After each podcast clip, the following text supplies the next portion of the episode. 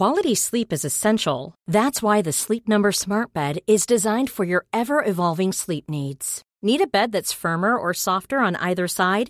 Helps you sleep at a comfortable temperature? Sleep Number Smart Beds let you individualize your comfort so you sleep better together. JD Power ranks Sleep Number number 1 in customer satisfaction with mattresses purchased in-store. And now save 40% on the Sleep Number limited edition Smart Bed for a limited time. For JD Power 2023 award information, visit jdpower.com/awards. Only at Sleep Number stores or sleepnumber.com.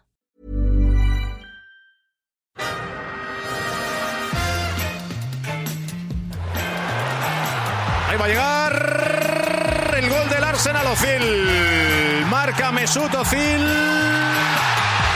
Pasa Maidana, le pega a Aubameyang.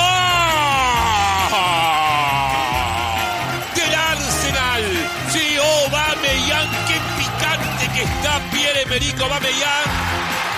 This is Arscast Extra. Hello and welcome to another Arscast Extra, as always, with James from Gunnerblog. James, hello to you. Goodly afternoon. Goodly afternoon. Mixing it up. How you doing? I'm all right. I'm um I'm tired because we normally record in the morning around nine or ten in the morning. So I've been up, hmm. I've been out with the dogs, I've had some coffee, maybe more coffees than I actually need. But now it's about half one, just after half past one. I've had my lunch and I'm kind of feeling like, oh, I could do it just, you know, lying down, you know, like when a lion devours a gazelle on the mm-hmm. on the plains of Africa and he goes and he sits under a big tree and has a scratch, does a bit of a roar and then just sleeps for 17 hours. I Yeah. kind of feel like that, although I did not have gazelle for lunch. Like when a snake swallows a horse or something, and it Yeah. just has to lie there digesting it. Yeah. The acids slowly corroding the body, Yeah. So it can then move on with its life. It's a bit like that, except again, I did not consume a horse at lunchtime. Right. What did you have? Cheeseburger. Still, I mean, there, there you go. That Mm. that explains, I think, your feeling. There's a there's a heaviness to a cheeseburger. There right? is, yeah, with bacon as well, and actually this delicious Scotch bonnet ketchup. Really Ooh, that spicy. sounds nice. Yeah, it was good. It was good. So I am feeling a little bit on the on the tired side this afternoon, but hopefully uh, some engaging conversation with you and questions from our listeners will perk me right up. I don't doubt it. You, you've peaked too soon today. Did Arsenal peak too soon in their pre-season preparations after the dispiriting, secret 3-2 defeat to Aston Villa I think at the Emirates Stadium? I think it's fair to say they did. I didn't see any of it. Not a single No. second of it. We didn't get a report beyond the bare necessities. But I think it's fair to say that it's uh, it's pretty much all going wrong for Mikel Arteta now. He's going to have to Yeah. watch himself.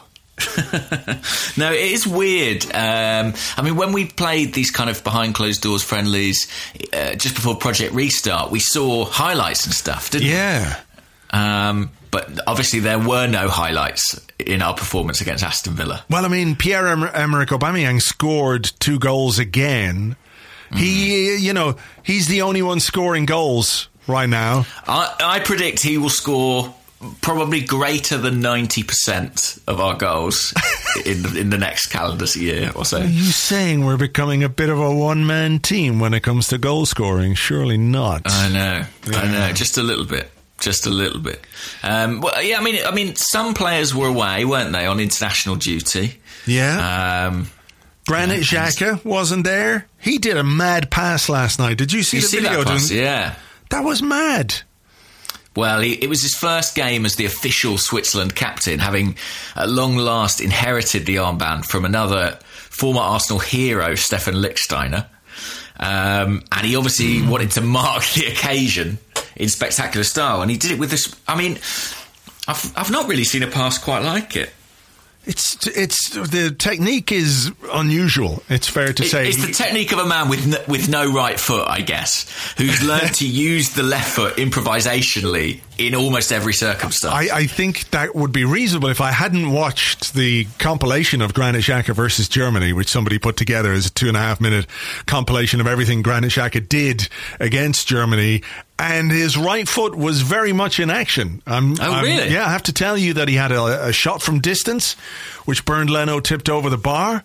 Uh, there were a couple of really good passes with his right foot. One in particular where he had the ball in central midfield and he just sprayed it out to the left hand side, where you might imagine an Aubameyang would be tearing down that outside channel, looking to come inside with his right foot. You know, so there were there were moments when his right foot was very much in action. I just think it was maybe his body shape as much as anything, but it was sort of like it reminded me of um, yeah, the guy from The Simpsons, Mr. McGregor, with a leg for an arm and an arm for a leg. It was like he Yeah. would kick a ball in those circumstances. It was. He really sort of swipes at it and catches it off the outside of his boot. I mean, it's yeah, it's worth uh, checking out. It's on Twitter somewhere.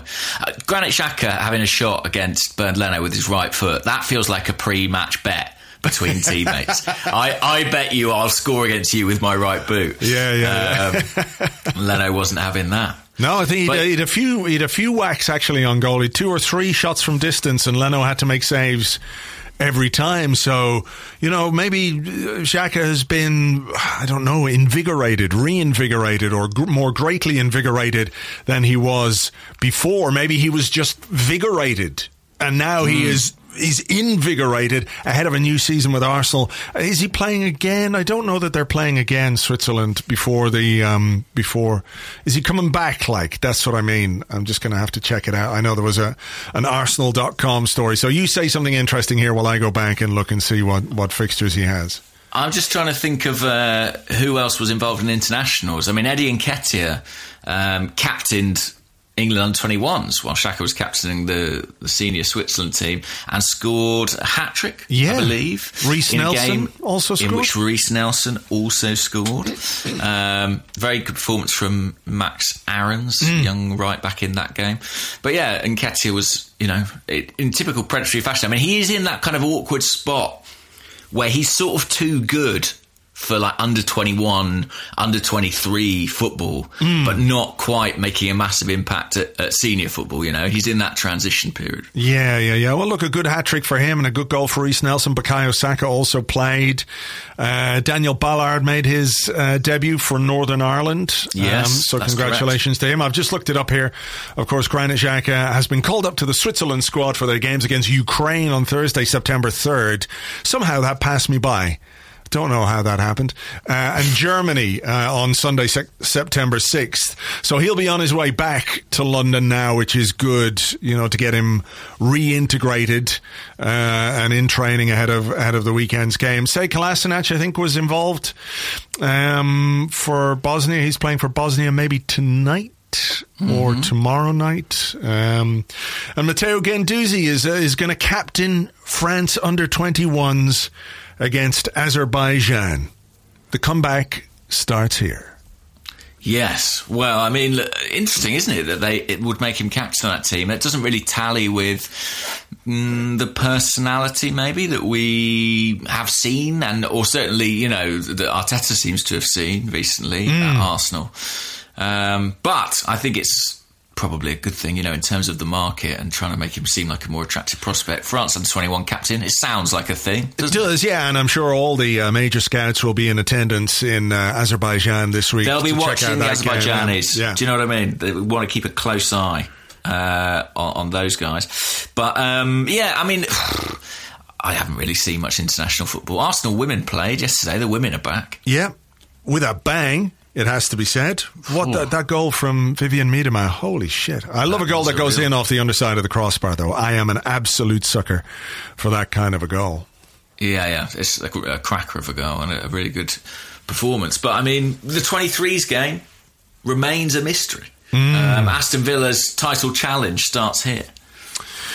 Well, look, uh, we should mention before we move on from this uh, that Ainsley Maitland-Niles is is away with England also, and they're playing uh, Denmark in Copenhagen tomorrow night. in his hotel room. Yes, well, I mean that might well increase his chances of uh, of getting a game. Um, Very possibly. I mean, yeah, it, it, it's I looked at the bench at the weekend, and it's sort of because it's the Nations League. It's only three subs, and I think mm, I don't know, but it, you never know. He might play the second match. He'll be involved in some capacity. Yeah, he could make his England debut. So, so that's what's going on from an international perspective. Oh, Kieran Tierney, of course, uh, is playing tonight as well against the uh, Czech Republic. So, fingers crossed, uh, he comes through that one unscathed. Um, yeah, I mean that's it really in terms of, of internationals. What do you make? I mean, some people have uh, you know have said that in the in the three or the two sort of behind closed doors friendly games that we've played, one against Queens Park Rangers, one against Aston Villa.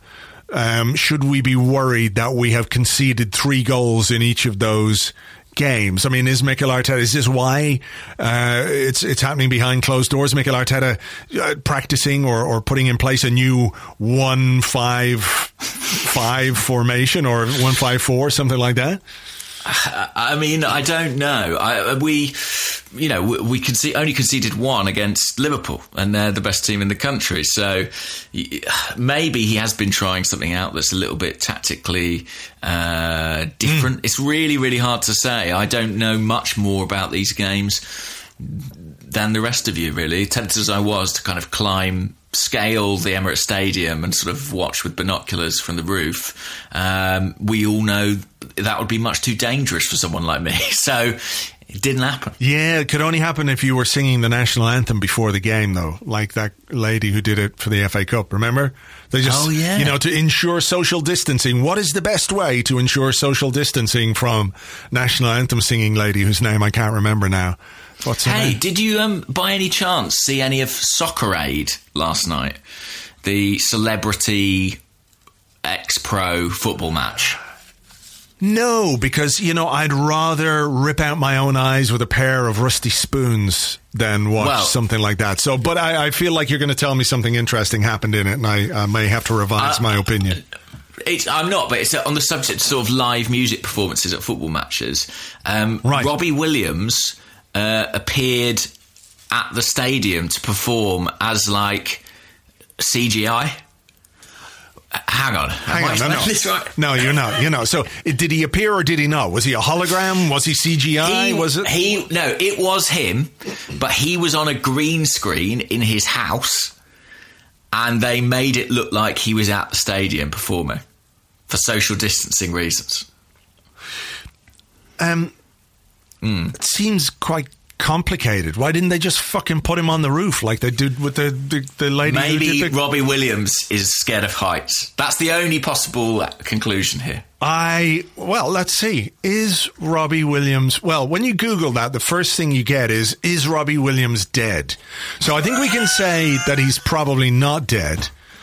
Uh, Maybe he is, and that's why they're projecting in images. It's a conspiracy. Robbie He's been Williams dead for is years. dead, and that's he was why murdered exactly, yeah. by his fellow uh, Take That Gary band members. Gary fucking Barlow. Barlow killed him in a fit of jealousy Mr. after his initial solo Barlow. success. And since then, we've been watching hologram projection of Robbie Williams. Hmm. What happens if you do go- Google is Robbie Williams dead? Well, I I you Google it. I've got. The I, I started Googling is Robbie. Before that, you get is Robbie Coltrane dead? Comes up as a suggested thing. Yeah, um, no. Actually, it's a bit depressing because it just tells you that Robin Williams is dead. Oh, no. You- no one needs to be reminded of that. Yeah. Is Robbie Williams scared of heights? No. Apparently, he says he's in constant fear of meltdown. Uh, he's living in fear of being attacked, um, which is pretty grim. And then he couldn't get off his sofa for three years because he's battled agoraphobia. So, Oh, well, maybe that's what's going on. yeah. So there you go. But we I we feel bad for taking the mickey out of him in a way. well, look, it's not like you put him on the roof of a stadium and made him sing while he was shitting himself that he was going to fall off. You know. That's true. That's So who who else was involved in this soccer aid business? Any Uh, Arsenal connection at all, or I'm trying to think. Well, I know that Colin Lewin, uh, and I think maybe Gary Lewin as well, they were the physios, uh, which I think is quite a full on job because a lot of these people are not in the best of shape anymore, Right. particularly the celebrities. Uh, John Terry played. Um, yeah, I'm even less interest in it now than I did before. um, trying to think. I don't think there was much Arsenal involvement um, if any. But I wasn't really watching it to be honest, Andrew. I just sort of turned on at half time and was like, "Why are they? Why is there a fake Robbie Williams live in the stadium?" And I had to look more into it. Okay, well there you go. Uh, but I mean, quiet Arsenal. I mean, we're playing. I don't know. What is it? Five days? Five days, yeah. The season starts on Saturday. So, you know, this week is going to build up, but we've been in this kind of strange, you know, interlull period slash post community shield. I mean, everybody just had a post community shield hangover, didn't they? The celebrations, you know, that reverberated around the world, not just in North London, but, but everywhere. I think people, people really had a good time with that, you know, so it's, it's, um, it's obvious there was going to be a bit of a, an anticlimactic period after that. But, you know, let's go back and talk a little bit about something that, that did happen. Dani Ceballos is back on loan officially. He signed last Friday night. So that was, that was a nice time for an announcement. and, and played on the Saturday. Yeah, because the the story was that he, because he was coming from Spain and it's a bit of a COVID hotspot, was going to have to um, be in quarantine in kind of the same way we assumed that Gabriel was when he arrived, and then they did the, you know, the socially distanced welcome video. You know, he wasn't even allowed over to Kia Joorabchian's house to sit on the sofa with Willian and the piles of um, money that they have over there. But you know, uh, it it it uh, it was a bit of a surprise to see him. But apparently, it, be, it comes because he was part of uh, what's called an elite sports organization, which is Real Madrid. Um, I see. like professional sports teams have this exemption um, where you know they because they are in these elite sports things. Actually, I had an email from somebody, and I should I should read it out here because it was quite interesting. Um, Yeah, because I mean, I think it was sort of an assumption, wasn't it, that he'd have to go into quarantine? I think, uh, which is fair enough. I mean, Yeah. that's sort of the rules, but uh, he does have this exemption. Whether or not that's right, I don't know enough about you know the science or the testing to say. Really. Yeah, well, I got an email from somebody. I'm not sure if I can say his name or if he's allowed reveal this information. So I won't actually say his name, but thanks to him for getting in touch anyway. And he said, I work for the Mercedes Formula One team. Currently writing uh, this to you from the track in Monza. And the way it works in Formula One is that we're getting tested every four or five days generally. And then you have to have a test 24 hours prior to flying home. And as long as the test is negative, you can return to the UK accompanied by an elite sports letter that's guaranteed or granted by the government, which means you don't have to quarantine. So that's that's the situation with uh, with uh, with Dani Ceballos. So he's obviously got that letter, which means he doesn't have to quarantine. I think it's really good news to get him back. And the fact that he could go in and play on the Saturday, albeit in a friendly game straight away, I think shows the value. You know, in a season where pre-season's so short, where you don't have much time to tweak things, to help people settle, to have a guy who already knows the team, already hmm. knows what Arteta wants to do, has those relationships to parachute straight in, I think it's ideal, to be honest. Yeah, it is, and obviously midfield is, is still an area of of um, focus. I think for, for people who are interested in transfers, and no doubt we'll have a question or two about that uh, uh, as the show goes on. That rule, by the way, is also in place for the players who go away on international duty. Yeah. Um, and they We get 'em stay. back. Yeah, apparently they stay within their international bubble, even though all the players are coming from different parts of the world and through different airports and meeting with different people and mingling and all that kind of stuff. Even though there's all that going on, they've got a letter because they're in a bubble and they're they're allowed to return home. Um, but I do feel like it feels inevitable to me, and I could be wrong here, and I hope I am, but it feels slightly inevitable to me that an Arsenal player is gonna test positive for COVID nineteen at some point. I think Man City have announced that is it Riyad Mahrez and somebody else, uh, Laporte, Aymeric Laporte, have tested positive, so they're gonna they're gonna be missing for the start of the season for them. Um, You know. I know we've had our run in with, with COVID, with Mikel Arteta and everything else, but it just feels like sooner or later one of our guys is gonna is gonna get it and will probably have licked a few of the other players in training or something like that. Well, I think you know uh, Arteta w- was spoken about very publicly, but in a lot of uh, player cases or other staff cases, there's patient confidentiality, right? So Arsenal. I don't think we're obliged to uh, make it public. You know, if, if players were did contract it, I mean, who knows? Maybe there's quite a high level of antibodies in the Arsenal squad. Well, it wouldn't ooh. surprise me. Um, are you are you But- s- are you saying that maybe they did already? I'm, I don't know. Okay, sorry, you're just you're just speculating. I'm just wildly. hypothesising. Right? Okay, fine. That's that if the manager had it and he was working at the training ground and there were other people at the training ground, it's very possible other people might have had it. They might not even have had any symptoms. But yeah, who knows? I mean, it, it does feel. I mean, it feels like something that would happen to us, right? Yeah, for sure. Like on Friday, Arsenal announced that everybody has got COVID 19. Yeah, the training ground has been burnt to the ground after it was found to be infected. They've You know. salted the earth. Yeah, Nothing shall ever grow there again. uh, that does feel inevitable. But um, Well, look, fingers Hopefully crossed. not. Hopefully not. I mean, that's the weird thing about the rule, right? Like, obviously, these elite athletes are exempt, um, but you know, they're still getting it. Footballers they- are still getting it. They're exempt, but not immune. They're not immune. Yeah. Just because you got a fucking letter, mate, doesn't mean you're immune. We've got a special Premier League vaccine that they've all had. Yeah. Um, yeah, I do feel like the cracks in that will probably start to show as, as winter sets in, but let's not get too uh, depressing about that. No, let's not. Um, transfer news. There hasn't been a great deal since last week. Obviously, um, some links with uh, Sokratis and Lucas Torreira to Italy, but beyond that, not a great deal. I did see a report over the weekend from um, RMC in France. I'm not quite sure um, the provenance of it beyond that or the reliability of it, but it was sort of one of those.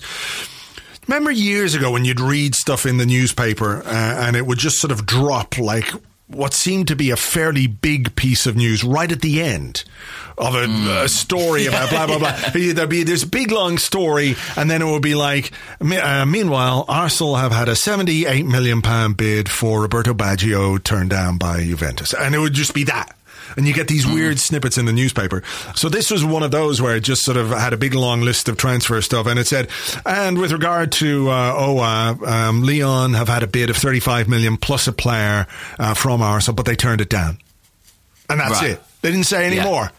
Like no Well- more. Like which player? We need to. We need to know which player. So I, I spoke to someone in France about this, another journalist, and they were saying that. Oh, this- that's good. I'm glad it was a journalist and not just Jean Pierre that you rang up out of the phone book. Uh, and they said that um, Jean Pierre said. Uh, ah, this report is uh, about. Um, he, he, yeah. Anyway, I, I've, I've really lost track with this. He he took off his beret and he said to me between munching on his baguette, he said, uh, "That's a reference to a previous bid that was made." Weeks ago, Ah, and okay. included Matteo Guendouzi, but it's just a re, it's just a sort of callback essentially to this did happen. Right. Um, so I feel like it was one of those where we were like, what about Guendouzi plus this bag of potatoes, essentially? And obviously it's not panned out. Um, but yeah, I mean, uh, it's an interesting one. Aouar, Aouar, War. Aouar. Because, you know, the, the names that are being talked about, I mean, we had a question about this. Maybe we should do the question. Yeah, do. The names that are being talked about for the midfield are Aouar and Thomas Partey, as far as I can tell. But a few people have been getting in touch saying, like, if you had to choose a kind of type out of those two, which do you think should be Arsenal's priority at this point? I would say the Aouar type, to be honest. That would Hmm. be my personal preference.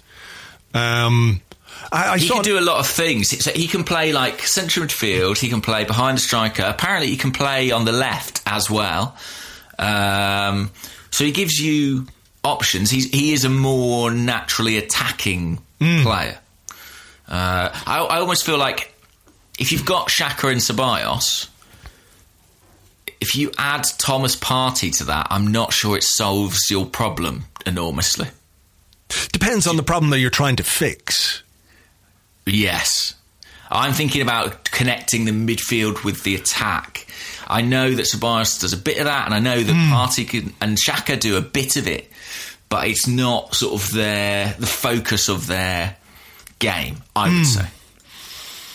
Yeah, I mean, so much depends on what Mikel Arteta's long term vision for his team is, doesn't it? Because um, maybe midfield recruitment will tell us what he wants to do ultimately with his defence. Does he want to stick with a back three? Uh, and at the moment, we feel like we need to stick with a back three because because of the personnel that we have.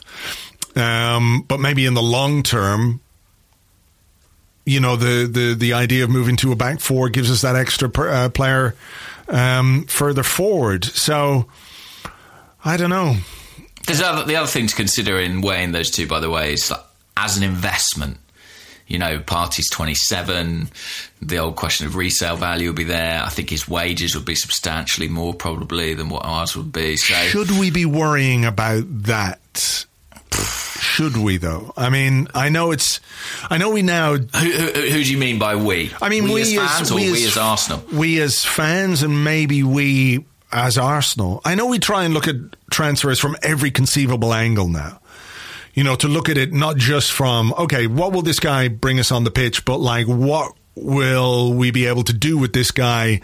You know, three years down the line. Um, I recognize the, the long standing and repetitive issues we have with players who get to 29, 30 years of age, you know, there or thereabouts, that we then find difficult to move on. But players, you know, between 27, 29, 30 are kind of, you know, generally in their peak years, which is when they give you their best. They've, you know, they're um, experienced enough and, and all that kind of stuff. So that, that balance.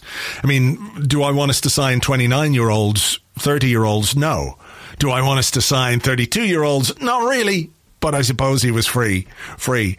Um, 27 year old, you could be looking at getting, you know, two, three, maybe more good seasons out of him if, you know, if that's what you want from the player. Like, why are you buying him? Are you buying him so you can generate transfer funds later, or are you buying him to do a job for the team that you need done right now?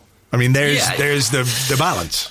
That's true, and you can extract value from a signing in ways other than kind of residual value. You know, uh, Pierre-Emerick Aubameyang, we're never going to get any Yeah. money back for him, but he's been value, I would argue, in terms of his massive contribution. No one would contest that, I don't think.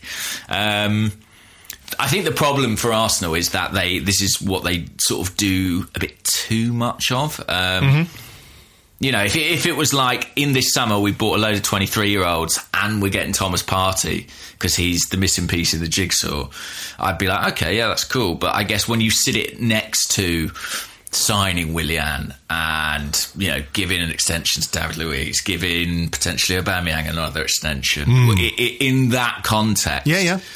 I worry about it more. Sure, okay. no, I see that. I'm just sort of playing devil's advocate a bit, and as I said, No, I, I, would be a- more interesting debate. Yeah, I'd be more inclined to go for Aouar, to be honest. I just think, um, you know, again, longer term probably does more for us in an area of the pitch where we really need it because we have been um, struggling for creativity in midfield. Um, so that would be my thing. But like, I, I sometimes think that when we look at transfers, maybe the the balance between what the financial element of the deal might be and what the player could actually bring to us on the pitch sometimes tips too far the other way. Um, and again, I'm not saying this is uh, advocating for signing Partey or anything like that, but you know, if there's some logic to to doing it, I mean, um, Daniel Iswanda, who's on Twitter at Daniel Iswanda, says, "Aren't you worried that it seems like we're the only ones going for Partey and Aouar? Like, why aren't there any other teams strongly linked with Partey, for example, the way we are?" Uh, I could give you one good reason, um, and it might be that he has a personal agreement with Arsenal. You know, if, if what we are told about the story is true, that there's a, a, release clause in place and it's a question of whether or not Arsenal play it, the chances of him not having had a conversation with the club or with representatives of the club about his terms, I'd say, are slim to none. So it may just be that it, it is a fait accompli. And I, and I don't, as I say, I don't know that, but that could explain that. Another reason could be maybe the, the need of other clubs isn't so great in that area. I mean, Spurs wanted a central midfielder. They went out and bought the guy from Southampton, didn't mm. they, uh, Højbjerg?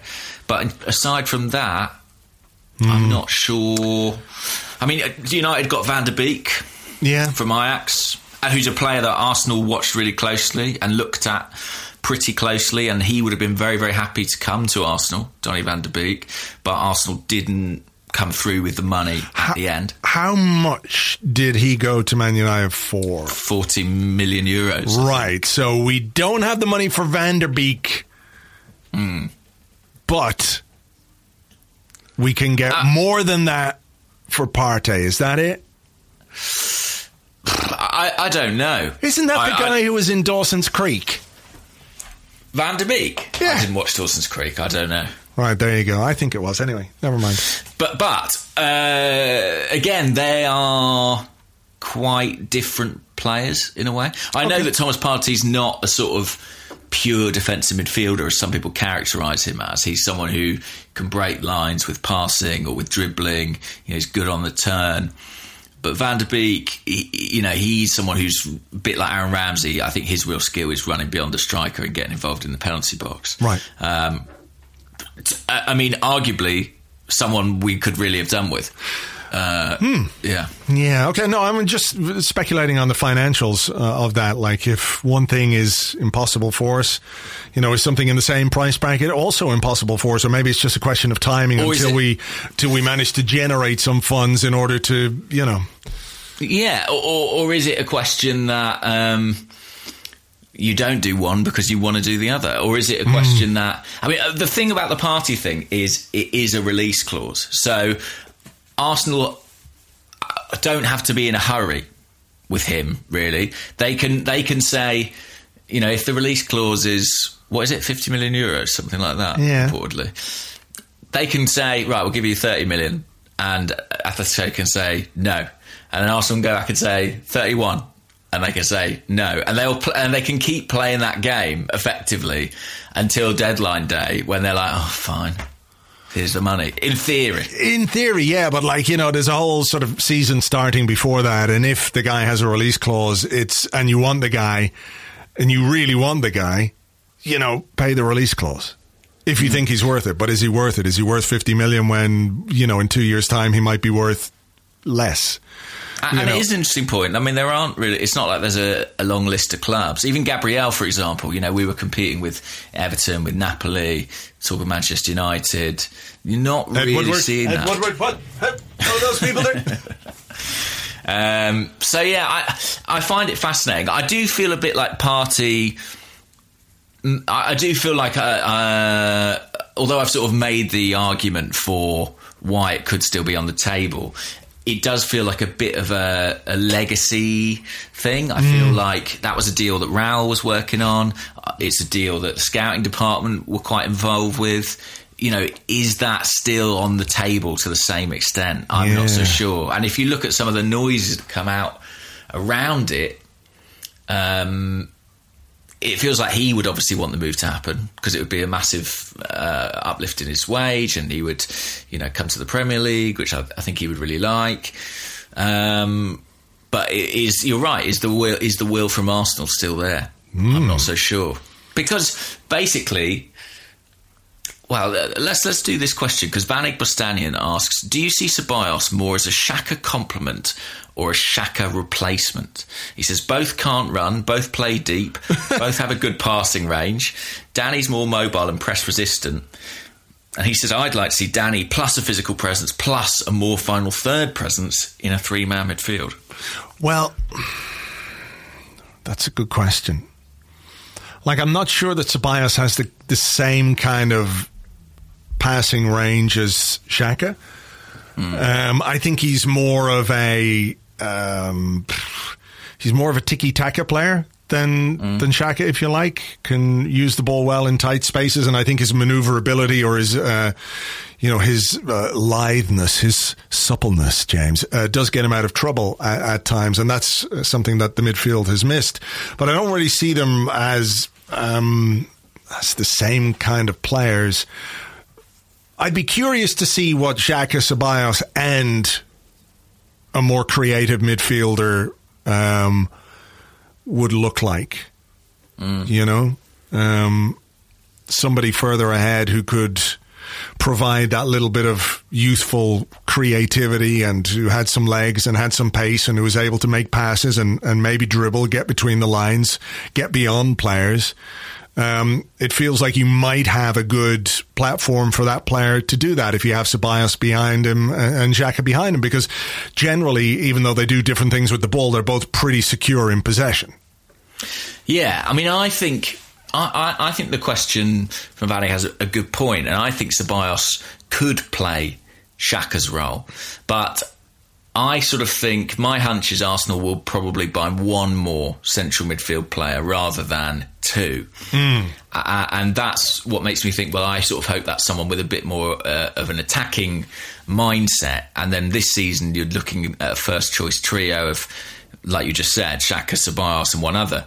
In 12 months' time, you look at what Xhaka's got left on his deal, you look at his age, and maybe you think, well, if we can sell him and buy Dani Ceballos and he can take on that role, then I think that's something maybe you consider in the evolution of the team. But I think they'll play together this season, actually, like they did. Um, for the major- for the majority of the the restart, but hopefully with a a third more attacking component in there. Yeah, just to go back to that question that I asked about conceding goals in games, I remember that it came from a question that I had up here uh, from Twitter. It was from Tim the Gooner, who, who was at the Arsenal chat.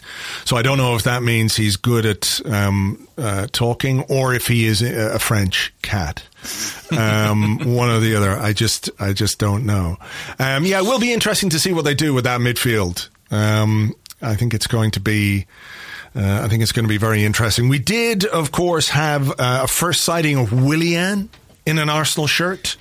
Yeah. Did you, by the way, Go on. uh, on the subject of Willian, did you watch the training video that Arsenal put out? I didn't actually. Okay, it's worth watching. It's interesting because you remember what was the game where Dani Ceballos produced a brilliant, beautiful pass that he kind of clipped into a channel for someone to run through on the right wing. Maybe it was Saka who went through. Uh, it was at the Emirates Stadium. Do you know the pass I mean? It was like a Fabregas esque lofted through ball. Kinda. It's all gone a bit hazy, you know, the end of last season and stuff. But I feel like maybe it was through for Bukayo Saka and he squared it and someone scored from the right hand side. Anyway, yes, It I remember it now in in abstract terms, but I don't remember the specific. doesn't Saka do a little shuffle and everyone was like, "Oh, what a lovely move from him." Do you know what I mean? Where Yeah. he sort of uh, he feints and he takes the defender's soul, as the kids say, yeah, um, and squares it. What goal is that? It's for Aubameyang, I guess. it is. Uh, it could be against. Let me see. Leicester. shouting out at home. Leicester. Maybe, maybe. Uh, Arsenal, Leicester, Aubameyang. Yeah, that make, that that makes sense. Aubameyang Any- goal. Leicester. Let's see. One one. Here it is. Um, oh, I've got an advert for Now TV. For God's sake. I've got to sit through it. Well, the point being, if it is this game, uh, Arsenal were in this training session that was filmed working on pretty much exactly this move. Right. It was re- it was really interesting. They were doing it using your. It was Leicester. You were right. So it's the Ceballos ball over the top, uh, shuffle from Saka, squares it, Aubameyang taps it. Right. So uh, they were doing pretty much exactly this move, and and interestingly, it's not it's not hugely lofted the pass from Sparse. It just sort of skips through about sort of chest height. But they were doing it with Mohamed Elneny, um, I guess because he is has been playing in that kind of right-sided central midfield role in pre-season, Right. And they were they were working it out from the goalkeeper. They were going via Hector Bellerin, working the ball into Neni, and he was lofting these passes into that channel. Um, and actually, racing onto it, it was either Pepe or Willian. And they were both kind of working that right channel. And then when the one of them who wasn't working the right channel, one would p- take up a position in the centre. Which, uh, you know, of course, one can read too much into who's there on the day they do training, who, you know, how you interpret things. But I did wonder you know, is that something we're going to see? Pepe and Willian might form, you know, two parts of a slightly more attack-minded team formation midfield. Um, We had- know. Just thought it was interesting. We had a question here. I think um, Scott McMurdo says, at Scott McMurdo says, from the limited training pics and videos, it seems like Willian has been training on the right. Assuming he plays there, what do you think this means for Pepe and also Nelson? Because, like, the word Yeah. was, you know, when the before Willian signed and everyone was going, well, you know, we've got Pepe playing from the right and Willian plays from the right. And, you know, we pay 72 million pounds for Pepe and Willian is, you know, 32 now and mm-hmm. blah, blah, yeah. And then it was, you know, there was a, a slew of articles which were like, well, actually, actually, Mikel Arteta sees Willian as somebody who can play in the middle as part of his creative blah, blah, blah. So, um, do you think that's. Is that your impression of my voice? No, not you. I, did you write something like that? I don't I did write some. I, I wrote that. Uh, no, what I wrote is that Willian prefers to play a number ten. Yeah, see, that's there's a subtle distinction there, James, between what you wrote and what I was very, very, um, you know, That's lightly mocking. It's good to Yeah. check that. That's fine. That's fine. Um, but I think. I mean, a lot of people have said, "Oh, uh, he might move to the left, Willian, and Aubameyang play through the middle." I mean, that is possible, but Willian's not played a great deal of football from the left. He's predominantly played from the right. Um, he does like it in the middle. Sure, who doesn't? It is going to be really interesting. I mean, the other thing to say is that we saw Pepe have his best probably his best Arsenal performance, I would say, ever in the FA Cup final, playing as that kind of inside right forward. Um, so yeah, I, I think that we might see Pepe maybe taking up slightly more central positions. Who knows? I mean, that, I don't think that's beyond the realms of possibility. That when it ends up in that front five, you know, I think we have established we don't want Pepe to be the guy on the extreme right. We want him to be one in from that. yeah. Um, And maybe the wide guy, you know, maybe it could be Willian as the, as the widest member of that front five. Um, especially if you're about to sell your attacking, overlapping fullback. I don't know. So many questions. What about that? We, have we spoken about Hector Bellerin? Um, I don't know that we did. No, I think it didn't. I think the times weren't Yeah, quite lined I, up. think I I, mean- I spoke about it on the podcast on Friday. I'm sure. Yeah, I did. Hmm. Spoke, spoke about it with Nick Ames uh, on Friday, but obviously we haven't had had a chance to talk about it. I mean, what are your thoughts on on his potential departure? Um, Do you know? Do you know what's funny? what? we had a conversation the previous week, and and I think even I might have suggested, you know, well, Ainsley Maitland Yeah, you did actually. right yeah. back. Yeah. Um, but as soon as I saw um, that Hector was being talked about, you know, with PSG and that, I found myself kind of second guessing and going, No. is he actually, is he actually No. ready? No, do you don't know what do I mean? It. Don't do it. Don't do it. Yeah, Yeah, yeah, yeah. Um, I think it's because I sort of think Bellerin's one of the more experienced players at this point, and you sort of know what you're getting from him. He's a kind of known quantity, uh, even though if he's not quite at the level he was. But you know, I think he's shown signs he's coming back to that. I mean, Arsenal are in this weird position. They've got to sell some people, right? Um, but they don't quite seem to have the price they want for anybody on the table. So at the moment, we're selling no one, and that's not good, basically. Yeah, because you know my understanding of our finances is what we sell, we can spend there or thereabouts. You Right. know, it's it's that kind of ballpark. Maybe there's some wiggle room, you know, but but without sales, I think we're going to struggle. So, yeah, I mean, if you want to sell X, Y, and Z, but people are only bidding for A and B, you're in a bit of a pickle. Exactly. You know, and I've seen people say like uh, apologies. I know that uh, this question might have come from the Discord, but I can't find it right in front of me. Um, let's see if I can just find it very quickly. Uh, yeah, James Reef um, on the Discord says, um, why are the executive team report- reportedly selling uh, the low hanging fruit, Bellerin, Maitland Niles, Torreira, when their salaries ought to be earned by selling the likes of Kolasinac, Chambers, Mustafi, Sokratis, uh, Ozil, Guendouzi, etc.? Some of those players are genuinely surplus. And, you know, maybe that's an argument the question you can answers make. itself, though, doesn't it? I mean, they're yeah. not attractive to, to buyers, Yeah. Yeah. unfortunately. No matter how hard you try to sell, like, you know, going cheap, Kolasinac, anybody? But he's not cheap because he's not going to take a pay cut. So and I saw that Arsenal were looking for like 15 million euros for him, which, you know, I, I think is, you know, okay. By all means, place that valuation on a player, but don't be surprised if nobody takes you up on it. I think he's a hard player to sell because he came on a free transfer. So he's on a higher salary than you would customarily see hmm. for a player of his caliber. And I think, you know, for a buying club, that's pretty daunting. I think any, I think any, any situation where he leaves the club will probably see Arsenal still making a contribution to that wage for, for the remainder of his contract because Yeah. no one's going to take over 100% of it. Yeah. Um, but, but then beyond that, you know, uh, those names, I mean, it's not easy to find buyers for those players on the salaries they're on. And with, I think Arsenal, I mean, maybe they knew that going in, but I think what we're actually seeing is it's bloody hard to sell off people in this squad. Yeah, you can sell, you might be able to sell Emi Martinez for 8 million or Ainsley Maitland Niles for 15. You can do a deal you don't want to do at a price you don't want to do.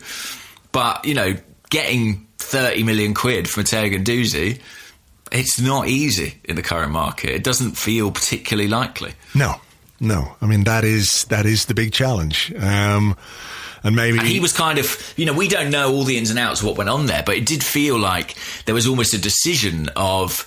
Uh, there was a pretty clear decision on who was excluded from the squad at the back end of last season. And at the moment, it appears completely impossible or, or highly unlikely to move on those people. And so now decisions are having to be made on players who who weren't in that group. Yeah. Do you know what I mean? Yeah. Yeah, absolutely. You're right. And look, I I think we're going to take a little break here because we can just pick this discussion up again because there was the presence of somebody who wasn't uh, part of the team or the squad at, at the end of last season, but was back in the Villa game. Uh, we'll talk about him in, in a couple of moments' time because I got a question for you about that. And also, just to. El uh, It's El isn't yeah, it? it is. Just to spice things up for those of you who would like to win a mug, would you like to win a mug? We've got three mugs to give away. Um, with thanks to our They're nice friends. mugs. They are nice mugs. You got one. Mine hasn't Yeah. arrived yet, which is a shame. But there you go. Um, they come from uh, playbookproducts.co.uk. Greatest Arsenal plays mug. Uh, for example, number fourteen wins number fourteen. It's sort of a diagram of the o- Aubameyang goal, um, Wenger ball, all that kind of stuff. So we've got three mugs to give away um, to our lucky listeners. All you have to do is um, send uh, an email to competition at arseblog.com. Competition at arseblog.com. And it would have been wise for me to think of a question, wouldn't it? Yes. Does there need to be a question? Um, Is Robbie Williams dead. okay? Yeah, is Robbie Williams dead? yes or no? Um, is that question in poor taste? Uh, well, I mean, he's not dead. No, I think it's fine. Rob But Williams what if? dead? No, hang on, hang on. What if he dies? Oh, what if the cons- and also what if there is a conspiracy theory and he was murdered by Gary Barlow Yeah. ten years ago? Exactly. Okay. Listen, I tell you what, we don't want. We don't want to be sitting here doing the podcast one day, and there's a knock on the door, and you open your door, and it's fucking Gary Barlow, and I've got that Jason Orange cunt at my door, and they're they're here to rub us out to stop us spreading this, uh, spreading the truth about what happened to Robbie. That's the last thing we want. I would say. I would well, say so. So let's have uh, Let's have another question about Robbie Williams then. Um, Oh, go on. what what uh, football team does he support? Okay. What football team does Robbie Williams support? Send your entry to competition at arseblog.com. I'll give you the winners on Friday's Arsecast. Now, though, I Can't believe that's the question. Can you believe? what should we think of another question? This this no, oh, no, no, no. It's good. It's thematic. We were talking about it. Yeah, it's football. People can do a quick Google. Yeah, fine. Okay. Oh, all right. What who what, what football teams does Robbie Williams support? What's your favorite Robbie Williams song? Angels. You've got a favorite Robbie Williams song. Ugh. Yeah. Ugh. He's loving angels instead. You've got to go to the break, or I'm going to sing it. And through it, no! Oh, she offers me. We'll be right back.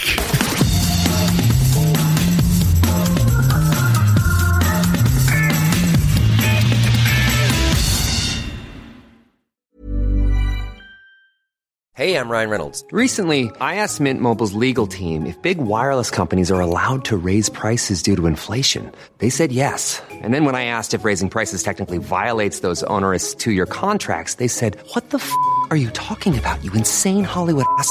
F- So to recap, we're cutting the price of Mint Unlimited from $30 a month to just $15 a month. Give it a try at mintmobile.com slash switch. $45 upfront for three months plus taxes and fees. Promo rate for new customers for limited time. Unlimited more than 40 gigabytes per month. Slows. Full terms at mintmobile.com. Hey there, it's Michelle Norris. I'm host of a podcast called Your Mama's Kitchen. When I travel, I'm usually looking for a way to find a taste of home when I'm not at home. And one of the things I love to do when I am at home is entertain. And Airbnb allows me to do that. When I was in California recently, I rented a house that had a great kitchen. And when we were sitting around the table, we we're all thinking, we're in someone else's house. Someone could be in all of our homes as well. If you have a home, but you're not always at home, you have an Airbnb. Your home might be worth more than you think. Find out how much at airbnb.com/slash host. Welcome back to the Arsecast Extra. This is part two of the show where we answer questions that you send to us on Twitter at Gunnerblog and at Arseblog on the Arseblog Facebook page, facebook.com forward slash the Arseblog and on the Arseblog Discord chat server, which you get access to if you are an Arseblog member on Patreon. And if you aren't and you want to get involved in our fantasy football league, uh, you've got until Friday to sign up at patreon.com forward play? slash. I am playing, yeah. I am. I've already picked my team. Have you? Yep. What have you got in it? Aubameyang. couldn't tell you. All I did was my my my goal in this is to get the least amount of points possible. Right. Right. So Okay. So you want to finish bottom? I want to finish bottom. I want to have like almost no points. I can't figure out what how I signed in with this thing. Um, did I sign? So have in you just Twitter? picked a team sort of at random, or No, it was quite quite specific. Um, I, I picked as many players as I thought would never play during the Right. season as possible. I can't find my login for the Premier League. I don't know what. Uh, I don't know what email address I used. Um, Fantasy Premier. Let's see. Um, no, always a fun game? This yeah, not in that. In trying to remember things like yeah. this. Which email address is? So yeah. Anyway, look, if you want to get involved from the, um, uh, oh, I did it with my Gmail account. Okay. Uh, I'll have a look at that while we're talking. But yeah, there are prizes for first, second, and third. Um, there's like cash prizes and Arsenal shirts and all kinds of things to give away. So if you want to get on board, are you going to pick a team? Are you going to play? Are you going to do Oh, it? I'm going to play. I quite, I, I quite like it. But my my brother um, is Hmm. really into it, like a proper, like you know, there's all these. There's this whole subculture of like uh, people who are really, really obsessed by fantasy football, and there's sort of a lot of you know blogs and podcasts around it. But the degree of seriousness with which they take it is genuinely quite hilarious. Right. Um, I'm trying to think. Uh, yeah, just, just uh, it's just very funny. Like when things like coronavirus happened, the pandemic, there were all these fancy football accounts coming out and saying things like, "Listen, I know people are upset about fantasy football not happening, but you know." At the end of the day, it's pandemic, and we've got to put that to one side. And I'm like, of course you've got to put it to one side. it's fancy football. We're in a pandemic. It's fantasy. It's yeah. It is. It is a kind of fascinating uh, thing. But I will play for sure. I'll play in the Arseblog League. Yeah, please I'll do. probably be one team above you. Yeah, well, you know, that's still a glorious victory there. Um, even though I am trying my best to finish uh, as low as I can. I'm doing the password reactivation thing so I can, you know.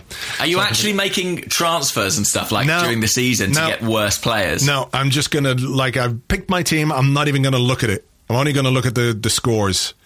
Um, Right.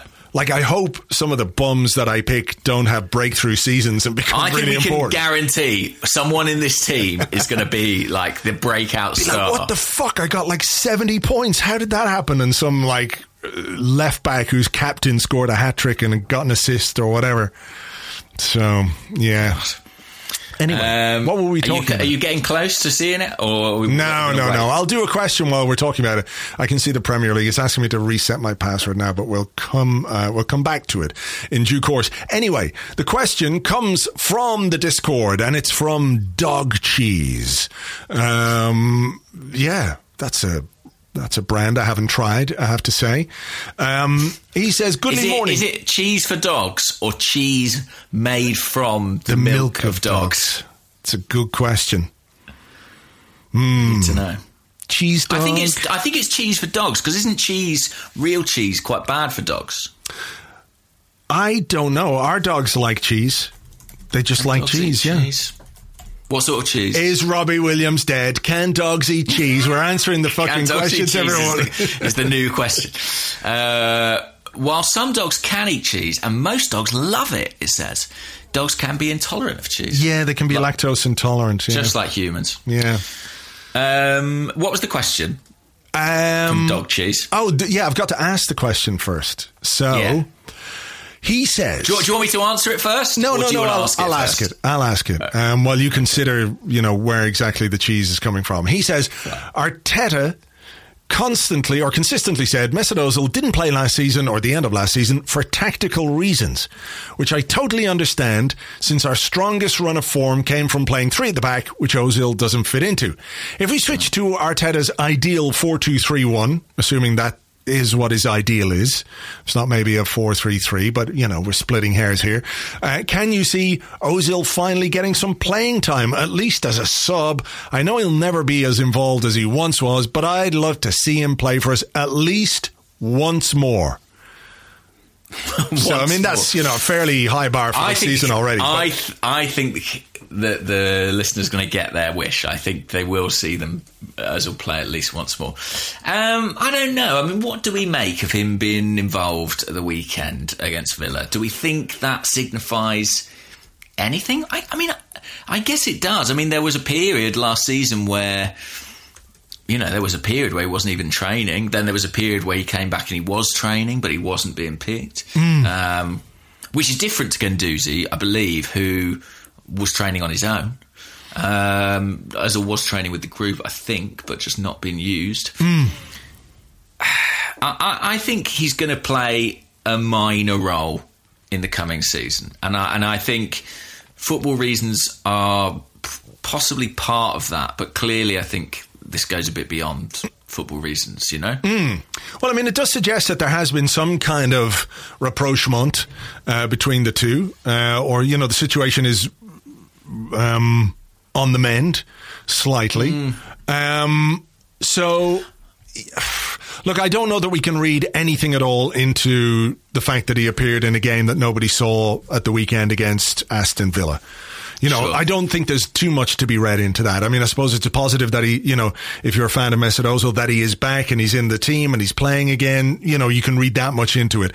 The proof of this particular pudding will be, you know, what happens when the Premier League kicks off again. Is he going to be involved uh, in, in the squad for the Premier League games? We know now that there are going to be only seven subs available and only three subs are going to be allowed to be used because of the the the the vote that the Premier League clubs had. So you know, had it been a you know a five from nine situation, you could probably say with a bit more assurance that that you know he he would get some playing time. My my feeling on this right now um, given that we have so many issues to contend with and so many things still to sort out, uh, is to just sort of defer to Mikel Arteta's judgment on this one. He he spoke about Guendouzi and he said, you know, the slate is clean. I think is kind of what he said. Again, whether that's true or not depends on how involved Guendouzi is going to be once the season begins. And I think it's the same thing with Mesut Ozil. But if we if we uh, have a player who's earning that amount of money, who is not going to go anywhere or doesn't want to leave then you can do two things. One, you can just leave him out, and for the whole thing to be a, a you know, a, a cloud over your season, or you can try and find a way to use him and extract some value from his clear talent as a football player. And if Mikel Arteta feels like he can do that, the start of a season when I'm sitting here and everything is optimistic and everything is kind of, you know, we've turned over a fresh page, anything can happen. I'm open to the idea that Mesut Ozil can come in and do something for us this season. Whether that turns out to be the case or not, I don't know. But in the circumstances, do you really just keep a guy who's, who's earning that much money out of the squad, or do you try and get something from him? What's the practical way of dealing with that situation? Mm. So I mean, that's that's where I am with it. Like, if he plays great for us, fantastic because when he plays really well, you know, he's he's uh, an incredible talent. Mm. But if it starts becoming a problem again during the season, or we have, you know, some of the issues we've seen over the last couple of years, then you know people will will question the the judgment. But you know, right now, let's just see what happens. That's where I am with it. Interesting. So I have a few different thoughts. I mean, one of them is that actually you know the sort of weird culture war that that has broken around the around the player, I think will be at its worst if he's sort of involved but not as involved as some people would like. I think it's better like he's in every week or he's not in the conversation. Um, but I do think that, of course, if you've got an asset like that, it's costing you that in an area of the pitch where you need creativity, where you need personnel, you know you you shouldn't cut off your nose to spite your face. I mean, the problem is when Emery kind of rode back on Özil and to an extent Ramsey, it cost him a lot of credibility. Do you think Arteta has enough sort of in the bank that if he does that, it won't lose him any authority? Uh, that's a good question. That's not something I had really considered. The um, difference is that Arteta's doing it from a position of success. So when mm. Emery did it, it was kind of a move of desperation, whereas Arteta's just won the FA Cup and the Community Shield. If he hands out an olive branch at this point, he's doing so from a position of power, which I think slightly changes the, the dynamic. Yeah, and of course, look, I really feel like there's. Uh, there's a lot to this situation that we don't know. And I, you know, you can see people speculate about all kinds of reasons as to what's happened and why it's gone on. And, you know, you could read 20 different versions of why he hasn't been in the team. Um, you know, so uh, it just feels to me like there's a lot gone on behind the scenes, you know, that we haven't been aware of. You know, maybe if Ozil was out of line or behaved poorly or whatever it was, maybe he has apologized. And maybe Arteta's a big enough guy to sort of say, well, fair enough then let's get on with it. We don't know. I mean, it's just as plausible as anything else. So I don't know. But look, I, all I can say is that if he is involved, I hope it's positive. I hope he contributes on the pitch. And I hope that the drama and the circus that has kind of surrounded him for the last couple of years isn't a distraction during this season because really that is the last thing we need. That's yes, all. yeah, absolutely. So from the Discord, Owen Planet Crusher asks, "It is time." Hi, Andrew James. Your starting 11s for Saturday. Uh, I think it will be a back three. Yeah, I think it'll be Holding, Luiz and Tierney. Yeah, I think that's why we haven't let Holding go on loan just yet. I think maybe it's too soon for Saliba. and maybe it's too soon for for Gabriel, which seems a bit of a weird thing to say regarding a thirty million pound signing. That it's you know it's maybe a bit soon, but maybe he just needs to to settle in a bit. Who knows? I just feel like for an away game, Arteta will go with what he knows. Bellerin and Maitland Niles. I think it will be. I think it will be Xhaka and Ceballos probably, Yeah. and then I think it will be Aubameyang. I think it will be. This is where I'm not quite sure how fit Lacazette is. I don't know. Yeah. I think it will be. I think it will be Nketiah. Actually, I think it could be Nketiah and it could be Saka from the right because I feel like Pepe's only just back as well. He's only back a week. So I just wonder if these guys are quite ready physically to start the season. and you didn't do your keeper. I noticed. Ooh, yeah. That is the big one. I think you know that's a big decision. Yeah. Um, where did we have the, a question on this as well? Uh, yeah, it came from Twitter from Josh at Josh Robinson eighty seven. He said, "What will the lineup be against Fulham?" I'll start it off for you. Goalkeeper Martinez. Um, so we've done everything. I've done everything but Martinez. I think. I think it will be Leno. Do you? Mm. I mean, Like, uh, if it were, and I've said this before, if it were mid season and Leno was fit again and we were playing the next game, it becomes very, very difficult to drop Emmy. But because it's a new season and Leno is, um, as we discussed previously, seen as the number one choice, even if Martinez is giving them some headaches in that regard, probably headaches that they didn't expect. I just feel like, yeah, I think I, for me, I think I, I would stick with Martinez, but I think it will be Leno. yeah, I think I'm the same. I think I would stick with Martinez. There, there's an argument. I mean, I think if you pick Leno for Fulham on Monday morning, you, you might have a transfer request on your hands. You know, if if Emmy's as good as his word, then he doesn't want to be number two. Um, so there is a case of kind of like, well, you know, if if what you want is to keep Martinez for the remainder of the season, you know, l- let him feel like he's number one. You know, playing against Fulham and, and see what happens if he What, makes like just just keep him keep him in the team for the first four games of the season. Transfer window closes. transfer day shuts. then you bring Leno in, and then what do you have? Like an even more pissed off player because he can't leave. You know, I'm not yeah. sure that you can do that. I mean, I, I think maybe there's an argument that you know you could put it up to to Emmy to say, look, you've been brilliant. But you know, Bernd was our number one, and he's been excellent since he joined, etc cetera, et cetera. You still have a bit to do, you know. But here's the challenge. Here's the fight. Here's the here's the competition for this season. You know, I can see how that you could have that conversation with him, maybe. But I just feel like I just feel like it'll be Leno. Yeah, and it's interesting, isn't it? Like, no one, it's not really part of the conversation. How would Leno feel about it not being him? Do you know what I mean? And what would that do? Uh, yeah, that is actually something that few people have talked about. Yeah. Haven't they? of, uh, it, I don't know if it's because he's German and we're like, he's just a sort of very efficient robot man. But like, he, you know, that wouldn't sit well, I don't think. I mean, he would be able to recognise, of course, that he lost his place because of injury, and the guy who's come in has played really well in any other position on the pitch. If you know, if Lacazette got injured and we bring in a striker, and that striker scores, you know, a a goal a game or whatever it might be, regardless of his seniority or his price tag or anything else, you're keeping the guy who's in form. Mm-hmm. Is goalkeeper different?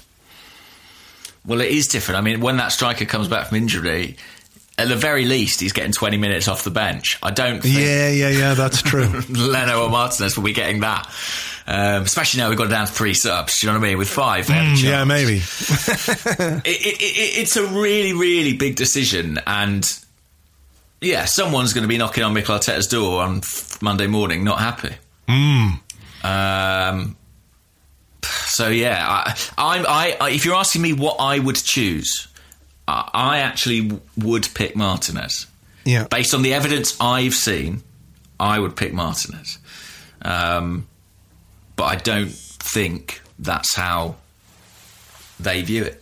Maybe I'll be proved wrong there, but we'll see. We will see. Uh, okay, here is a question from Andrew, the Hinkley Gooner, who's on the Discord. He says, "Do you think, as I do, that the delay for Aubameyang's new contract is due to him waiting for the team to be strengthened further? I believe he wants further quality coming in, and I think that's what we've committed to him." So, do you think that's what the delay in the announcement of the Aubameyang contract is? He's waiting to see what we do in the transfer market to to uh, provide him with the assurance that he needs and wants as a football player that not only can his financial uh, situation be resolved to his happiness, his sporting ambitions can be realised at Arsenal. I have to say, I haven't heard that. Um, I- you know, I, I hadn't heard that. And if I look at the timeline of events and sort of the degree of confidence that Arteta and the club more generally have had surrounding Aubameyang and his extension, um, I, you know that that goes way back to sort of really before the transfer window even was sort of open. Uh, and I think that he he I think he will have made this decision on his own terms and thinking primarily about himself. Now, of course, being in a strong team is part of that, but you know, those conversations I would imagine, you know, about intentions and plans must have taken place already. They must have been part of the negotiating process. I, I, clearly, there is a delay because I think everybody thought we'd be there by now. Um, and the specifics of that I'm not sure on, but I, I don't know if I buy that it would be the transfer thing. I just think it's quite rare. It's something that is talked about a lot in football. You know, this idea that they want assurances they're going to buy this player or spend money. I think it's just so much more often about what they're getting paid. Yeah, And I- well- I- yeah. Yeah, well, well I was talking to uh, Andrew Allen about this, and and the the the story is that Aubameyang is going to get paid, you know, somewhere in the region of three hundred grand a week. Like he's going to be up there with what Mesut Ozil earns. He's going Uh, to be I- very well paid. I don't know that anybody could argue with that. You know, if that's the benchmark, um, and Aubameyang is producing what he's producing, you know, how can you not pay him something commensurate with what the highest player, highest paid player at the club is being Yeah. paid compared to what problem we've given ourselves. yeah, sure. compared to what he's produced, right? Um, part of that, though, is you know that's a rise of hundred grand, maybe a little bit more every week. Is Hmm. potentially the delay in the signing of the contract a way of saving ourselves half a million pounds? Maybe.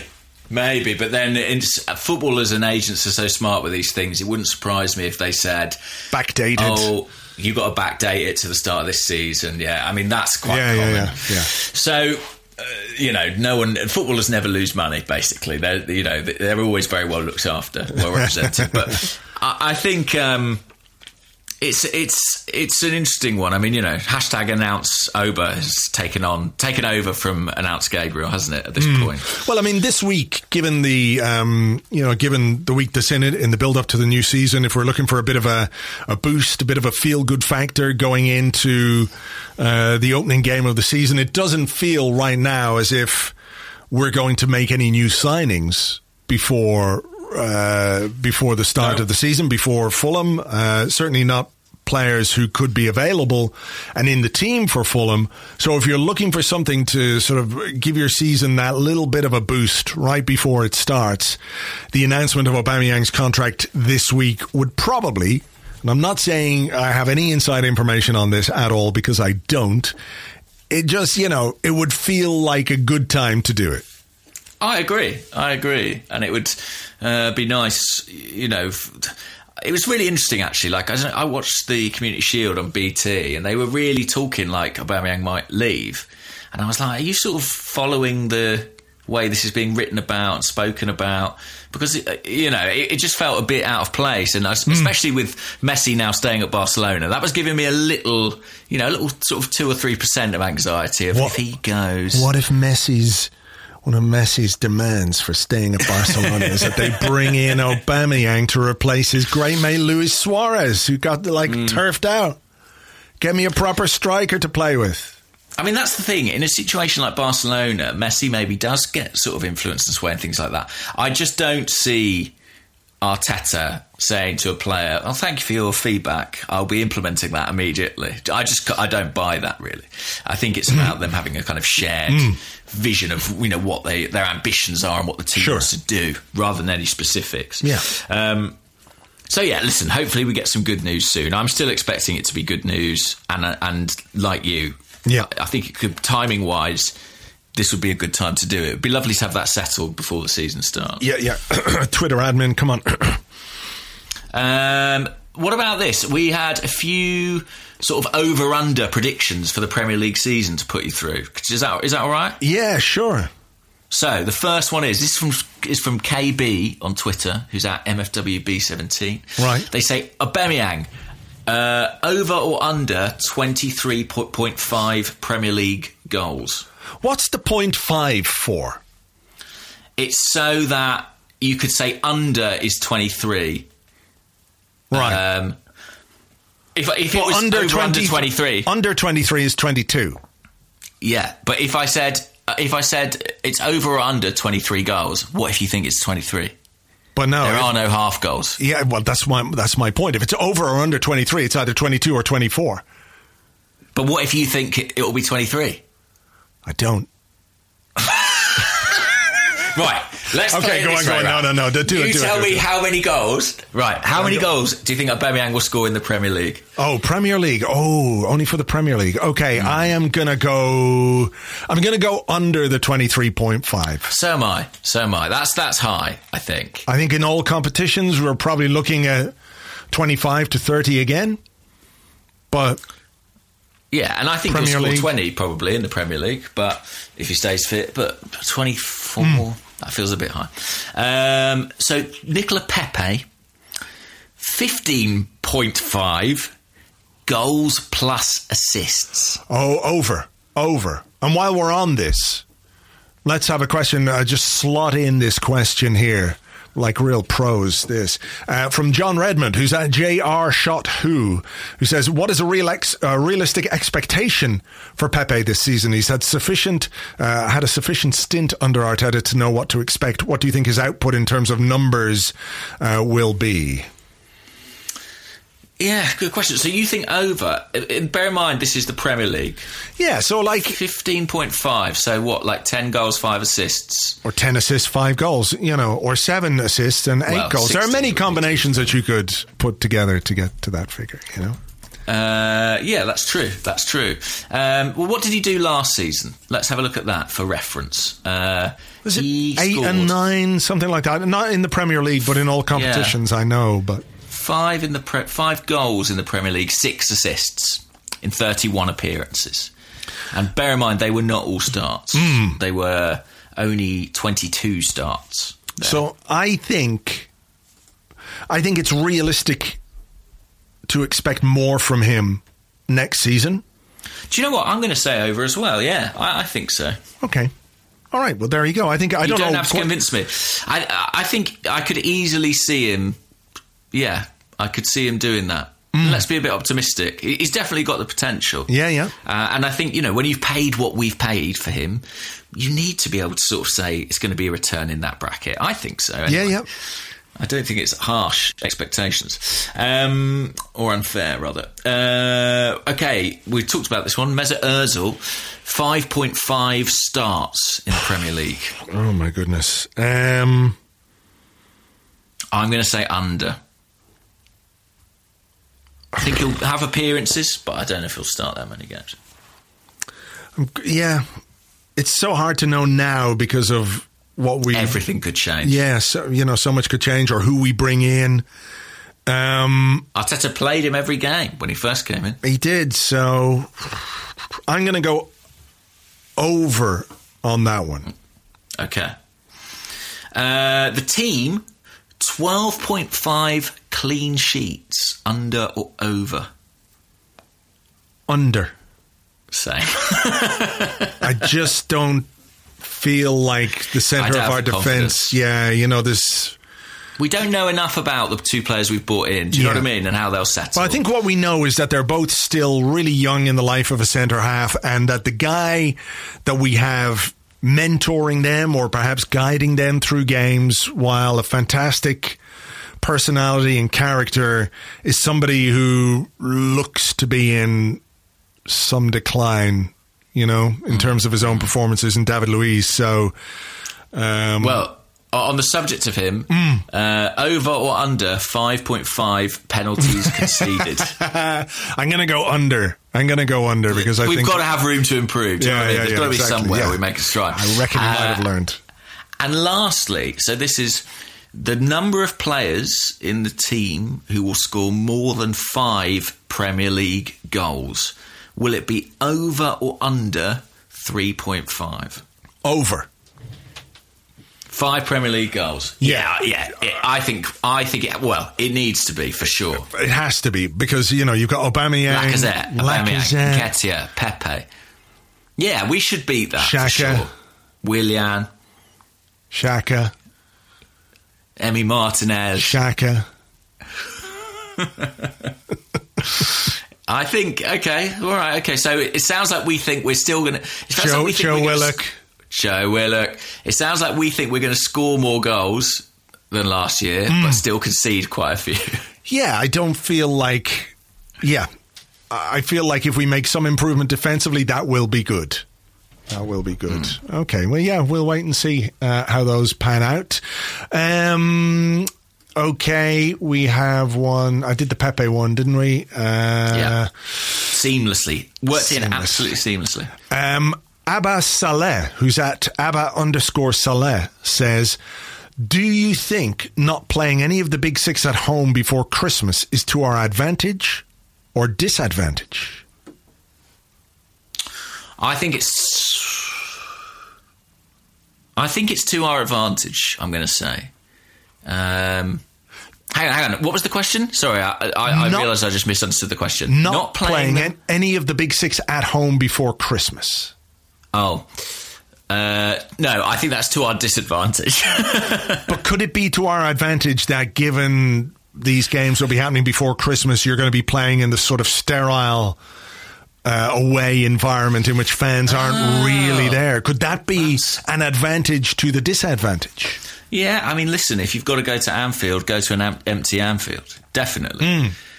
Um, that that that is actually a fair point. What I was thinking was more. It feels like we've got some real uh, positive uh, momentum and direction, and I kind Hmm. of feel like having those home games might uh, enable that to continue a little bit longer. Um, but the, the point about fans is a good one. So I think maybe, yeah, we have to look up on that. So where do we go early doors? We go to Liverpool, don't we? Mm-hmm. We go to. Um, uh, what's great news is on Saturday, the sort of ravenous, violent atmosphere of Fulham will be, you know, absent. Yeah, thank goodness. No more, no, no more riots in West London. Yeah. Um, we go to Man City as well, don't we? We also go to Manchester United. Um, October 31st. So there are probably so- some fans in stadiums, but not many. yeah, and then do we have another one? We do have. Yeah, we've got Chelsea on on St Stephen's Day, Boxing Day. Um, Thank you. that's okay. Um, Respecting my culture. so that's our first home game against one of the big six. Uh, yeah, look, I think um, I think it might be slightly advantageous. Tottenham, of course, on the fifth of December as well. So, yeah, we've got four. So who's the one? We It is good, yeah. I like that. I don't. I mean, hopefully by the fifth of December. Hmm. I know we all want to get fan, fans back in stadium, but I think if we could make it on the sixth of December, do you know what Yeah. I mean? That'd be fine. that would be good. That would be fine. Um, let me see. Let's have another question. What have I got here? Uh, oh, well, a few people, Roy Shachori and Noma Mabandla, both asked about Emil Smith Rowe. Noma said, Do we know what the plans are for Emil Smith Rowe? Um, hasn't been in recent training picks, no noises of a loan or sale. And Roy said, Do we think Emil Smith Rowe will play a part this season. Would be great backup on either wing and should definitely start cup games. I'd like to see him. He had a very good loan spell, didn't he, at Huddersfield? Um, I'd like to see him stay and um, and get in. But then when you look at what we have, uh, Aubameyang, Pepe, Willian, Martinelli, Saka, Nelson. You know, I think he's somebody who could play centrally as well. You know, but again, that depends on that depends on the formation. Um, I don't see him uh, in a in a, a midfield two, um, but maybe perhaps ahead of a, a midfield two, he could play there for sure. But um, I think there are things that will come out in the wash in the next couple of weeks. You know, depending on what we can do in the transfer market, maybe the futures of some of our young players are, are kind of up in the air. But uh, you know, I think when we've got Europa League, when we've got EFL Cup, although we're playing Leicester, aren't we? So, you know, there might Yep. only be six cup games before before Christmas. Well, seven, of course, with with the Leicester one. Um, you know, that's a that's a difficult enough game uh, for that competition, particularly when the next uh, weekend or that weekend we go to Liverpool. So the rotation is likely to be pretty high there. Um, so the amount of cup football someone like Smith Rowe might get with Arsenal may not be sufficient for his needs. You know, when he when we talk about him developing as a as a player, so I wouldn't be surprised if he was potentially somebody who was loaned again. Yeah, I, th- I think it, I think you're right. It is slightly up in the air. You know, the the noises uh, from the club were quite encouraging on him being part of the squad for next season. I think now things are a little bit less clear, and I think what happens in the transfer market in the next few weeks will determine that because I think he's about 20 now, Smith Rowe. So he's at an age where he's going to want to play um, and he needs to, you know, think about his development. He can't afford to just sort of not really be involved. If he's going to play Europa League games and cup games, I think that's probably all right. I think that's probably enough. But we might be in a position where, you know, even with, with the level of depth we have, he's not necessarily guaranteed that. So Yeah. I mean, that's it. What will be better for him? Like four or five starts in the Europa League or going somewhere, maybe in the Premier League? Or even, Oh, I think even was- the Championship. That's what he would do, Yeah. or, or abroad. You know, um, yeah, that's true, of course, yeah. I don't think he'll go back to the Championship. I think it'll be Premier League or or abroad. But I, listen, Hmm. I, I would like to see a bit more of him um, because actually, as good as he was at Huddersfield, you forget. I mean, he, he was actually pretty good for Unai Emery, wasn't he? I mean, he played a lot of Europa League football for him, scored a few goals, made a really positive impression. Um, so he has shown that he can do it at the first team level, kind of a little bit already. And he's just one of those players who looks very, very natural on the field and has a real knack of. Um, I spoke to a couple of coaches about him, and they said the, the most amazing thing about him is his movement off the ball, the ability to find space. And they said, unusually for a guy who plays as a number ten or a number eight, he he will run beyond a striker. He loves it. He will get into the penalty box, and that's something Arsenal. Did you really did you do. not mention that very earlier on in this podcast as a as a quality from a player that we could very much do with? Yeah. I did. Yeah, in reference to Van der Beek and and Smith Rowe, he has that movement, and I don't know.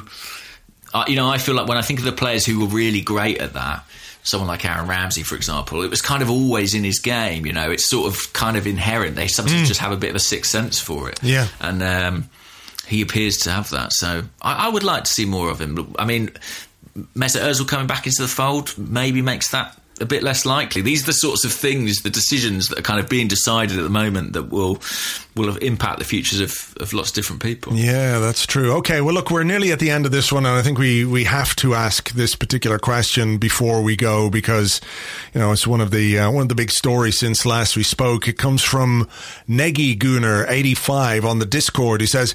How funny was it to see what Alexis Sanchez said about uh, his first training session at Manchester United on a scale of Deeney missing a penalty against us to John Terry slipping against us? How funny was that? Uh, it was very funny, I thought.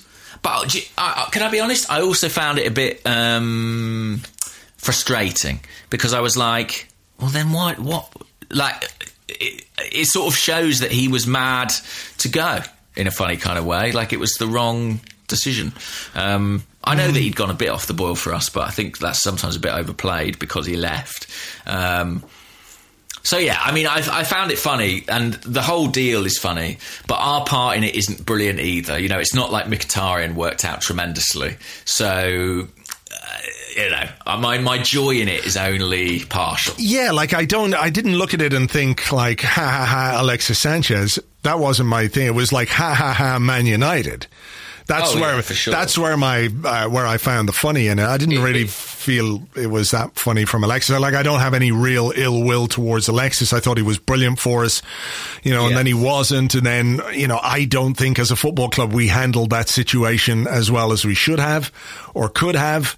You know, the idea of saying all summer long, we're not letting you go. You're going to stay. You're going to see out your contract. That's it. And then right at the end, we went, oh fuck and then made a balls of it and, you know, made him even more unhappy than he already was. So, you know, I think we, we have a big part to play in that. But, uh, you know, anything that, that reflects poorly on Manchester United, um, is, is, uh, funny, of course. And the fact that they paid him half a million pounds a week for five goals is hilarious. Um, you know, a little bit of, little bit of piano playing along the way as well. At the same time, though, we gave Mkhitaryan 200 grand a week and just let him go for free um, you know, just to get rid of him, just to get him off the wage bill, we basically let him go for nothing. So we, um, from a, a financial perspective, don't have very much to laugh about at all. No, So- no. But you know that. I mean, uh, it says so much, doesn't it? That I think what Alexis Sanchez will mainly be remembered at Manchester United for is playing the piano. It was downhill from there for him. Mm. Sure uh, was. Sure was. He should have played like a Hammond organ, perhaps, or church organ, something, something, Something like solemn. that. Yeah, exactly. Set the tone for what's to come. Very true. Right. Well, look, we'll leave it there for this one. Things will start to hot up during the week, no doubt, as we get closer and closer to the st- to the start of the new season. Lots to come on the site um, in podcast form and written form in terms of podcasts and written things. I already said that, but previews of the season. We'll be looking ahead to what's going to happen. Uh, hopefully, I'll be doing the uh, the traditional podcast with Ken Early from Second Captains a bit later on in the week as well. So that'll be available for you. We'll be doing some Discord stuff, so join us for that. Um, thanks as ever for listening. Hope you enjoyed the show, and we will catch you on the next one. Bye bye. You don't want to sing out with Robbie Williams again, no? I don't think I should.